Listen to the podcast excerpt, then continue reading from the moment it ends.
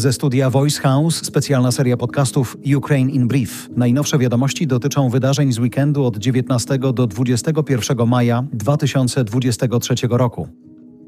Prezydent Zełęński przyleciał do Japonii. W Hiroshimie wziął udział w szczycie państw G7. Rozmowy przywódców największych światowych gospodarek dotyczyły m.in. pomocy Ukrainie.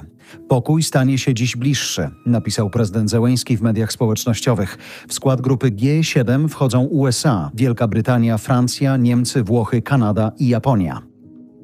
Przywódca Ukrainy w Hiroshimie rozmawiał m.in. z premierem Indii. Chodziło o rozminowywanie Ukrainy i mobilne szpitale. Rząd Indii powstrzymuje się od krytyki rosyjskiej agresji na Ukrainę. Premier tego kraju zapowiedział jednak dalszą pomoc humanitarną dla Kijowa, o czym napisał na Twitterze. Ukraina to jeden z najbardziej zaminowanych krajów na świecie. Stany Zjednoczone dają zielone światło na szkolenie ukraińskich pilotów na myśliwcach F-16. Prezydent USA do tej pory nie zgadzał się na dostarczenie takiego sprzętu Ukrainie. O zmianie decyzji poinformował przywódców państw G7. W szkoleniu mają wziąć udział amerykańscy instruktorzy, jednak Stany nie zadeklarowały, że przekażą Ukrainie własne maszyny. Dopiero pod koniec szkoleń będzie wiadomo, kto i kiedy dostarczy F-16 Ukrainie, podaje CNN. Strona ukraińska zapewnia, że nie będzie używać myśliwców na terytorium Rosji. Ukraińskiej delegacji nie zabrakło też na szczycie Ligi Państw Arabskich. Prezydent Zełęński wygłosił przemówienie do arabskich przywódców, w którym wyraził wdzięczność za pomoc Arabii Saudyjskiej w uwolnieniu kilkuset jeńców przetrzymywanych przez Rosję.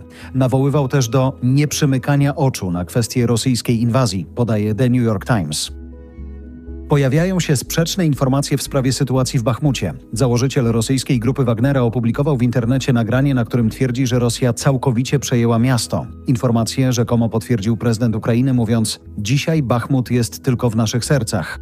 Wołodymir Zełeński, cytowany przez agencję Reutera, dodał też, że z miasta zostało niewiele, bo jest zniszczone. Rzecznik ukraińskiego prezydenta zaprzecza jednak tym doniesieniom. Twierdzi, że strona ukraińska nie potwierdza zajęcia Bachmutu przez Rosję, a wypowiedź prezydenta Zełeńskiego została tak zrozumiana przez błąd w komunikacji. Bruksela chce śledzić rosyjskie diamenty. Chodzi o wprowadzenie nowych i skutecznych sankcji wobec Rosji. Pierwszym krokiem ma być prześledzenie drogi handlu diamentami tak, aby ustalić, z czyją pomocą Rosjanie mogą omijać sankcje. Kraje G7 zgodziły się na współpracę w śledzeniu rosyjskich kamieni szlachetnych. Na razie jednak nie wprowadziły całkowitego zakazu ich importu, podaje Bloomberg.